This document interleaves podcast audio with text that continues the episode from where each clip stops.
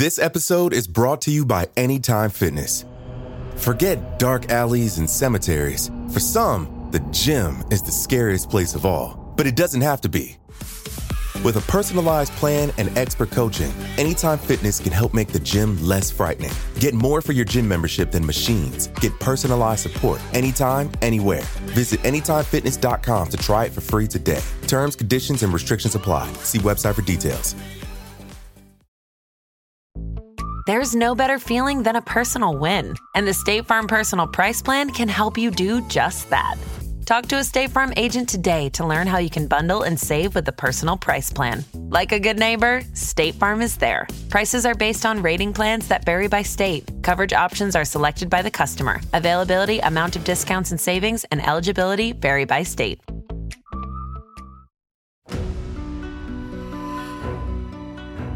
Every day, thousands of fishing boats set out for sea, and on a good day, they all come back. But every so often, disaster strikes. Very few sailors survive more than a month lost at sea, and even fewer survive two. And in 2012, no one had survived more than five months adrift on the open ocean. So the expectations were low for Jose Salvador Alvarenga and his fishing partner Ezequiel Cordoba. In 2012, they were washed off the coast of Mexico and into the open ocean. For months, they remained stranded in the Pacific. The next year pushed them to the brink and became the stuff of legends. When an emaciated, parasite infested Alvarenga washed ashore alive after 400 days at sea, it was a miracle.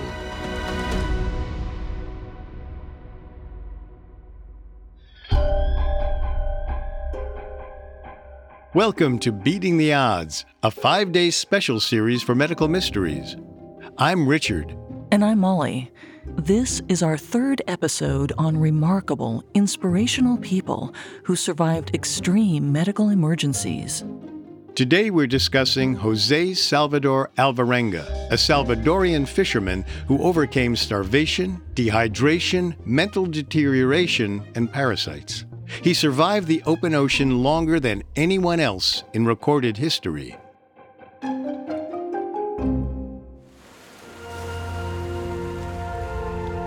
November 17, 2012, was going to be a great day on the water. 35 year old Jose Salvador Alvarenga and 23 year old Ezequiel Cordoba set off early in the morning for what was supposed to be a routine 30 hour trip. Their small 25 foot boat was full of supplies tarps, a large cooler, bait, plenty of gas, some food, and 16 gallons of water. They sailed 50 miles off the coast where Alvarenga felt the most at home. The fish were biting. They reeled in mahi mahi, tuna, even a shark. There was no competition. They were the lone boat floating on this stretch of ocean. All afternoon, their GPS said they were exactly where they should be. But something was wrong. The winds picked up, and the sky in the distance grew dark. As evening approached, they packed up and started to sail home. It was too late. The storm caught them unprepared. The boat blew off course, the two men at its mercy. The lightning flashed and the waves battered the sides of the fiberglass hull. Alvarenga did his best to hold his boat together. The pair desperately bailed gallons of seawater over the side through the night. By the time dawn approached, there appeared to be a lull in the storm. Alvarenga noticed their GPS had gone out, but it would be okay. He could see the coast miles in the distance.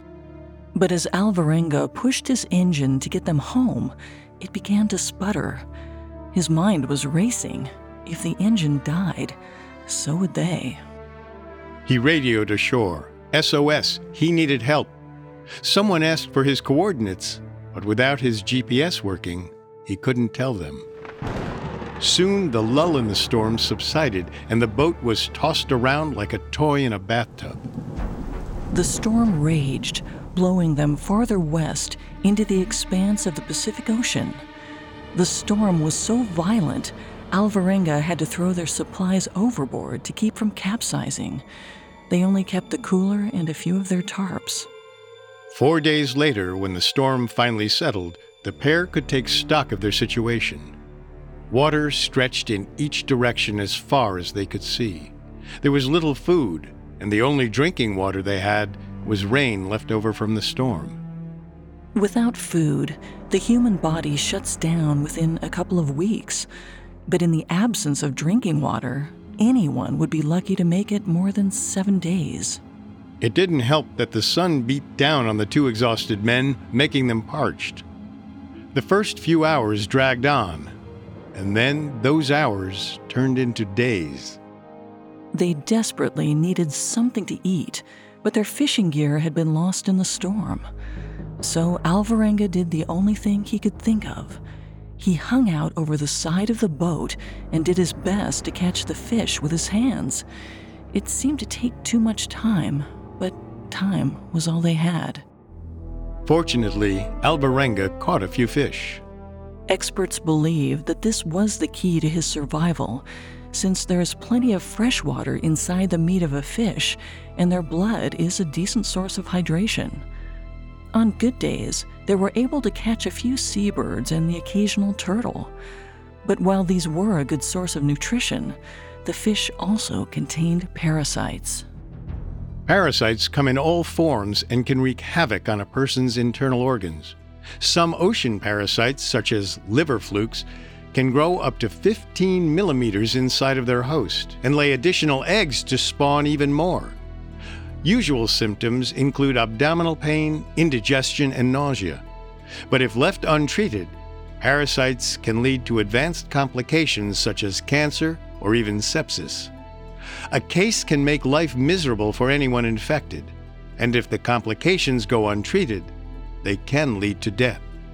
Before long, parasites took root in Alvarenga's liver. And he had no way to flush them out. Life on the boat was already tough. Food was scarce, and their skin cracked from the ceaseless sun. Their only relief came from shifts under the empty cooler. Yet somehow the pair survived a miraculous four months. But at that point, Cordoba began rejecting food. Voluntary stopping of eating and drinking, or VSED, is common in people suffering from a terminal illness as a way to hasten their death. Studies have found that patients engage in this behavior if they believe their quality of life is poor and find continuing on pointless. VSED can be viewed as a symptom of mental decline caused by the body slowly wasting away, or as a final act of control. Either way, Cordoba refused to eat any more fish. His body slowly shut down, and within a few days, he died. Alvarenga refused to admit that his companion had passed and continued to talk with him for four days before he finally pushed Cordoba's body over the side. As he hit nearly five months on the open ocean, Alvarenga had lost all sense of time and lost his grip on reality. He would imagine glorious landscapes and worlds to help escape the reality of the situation that he was going to die all alone out in the middle of nowhere. At this point, he knew survival wasn't likely. He had already surpassed all previous records, like that of Poon Lim, a Chinese sailor who survived 133 days on a life raft in 1943. Alvarenga survived 200 days, then 300. But all the while, his body was wasting away. His kidneys shut down, likely from dehydration.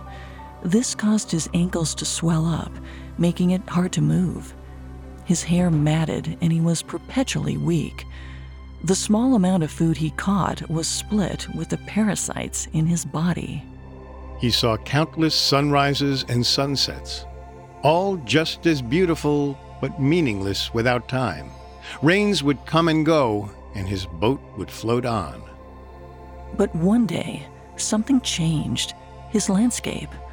Was his mind playing a trick on him? It could be, but he couldn't take that chance. The boat was too heavy to maneuver with just his paddling arms, so he gambled with his life. He bailed over the side of the boat and swam to the little sliver of land. It took all of his remaining energy, each stroke nearly exhausting him, before he washed ashore on Tile Islet in the Marshall Islands. Alvarenga noticed a small house and stumbled to meet the two locals who had come outside. He had been adrift for 428 days, and he had traveled well over 5,000 miles across the ocean. But he was finally back on land and quickly taken to get medical help. Local doctors noted Alvarenga was dehydrated and malnourished. His mental state was fragile, and he had a hard time recounting his journey. But his most serious condition was the parasites infecting his liver. They'd only increased over the 14 months he'd spent eating raw meat at sea. Without proper care, they could have killed him. But luckily for Alvarenga, treatment was simple. A few oral antiparasitic medications cleared the infestation up. And within a few weeks, he was ready to head home to El Salvador. He was welcomed back as a miracle. Alvarenga's story traveled all over the world.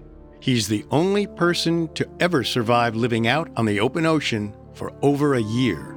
His story is one of sadness, but ultimately, triumph.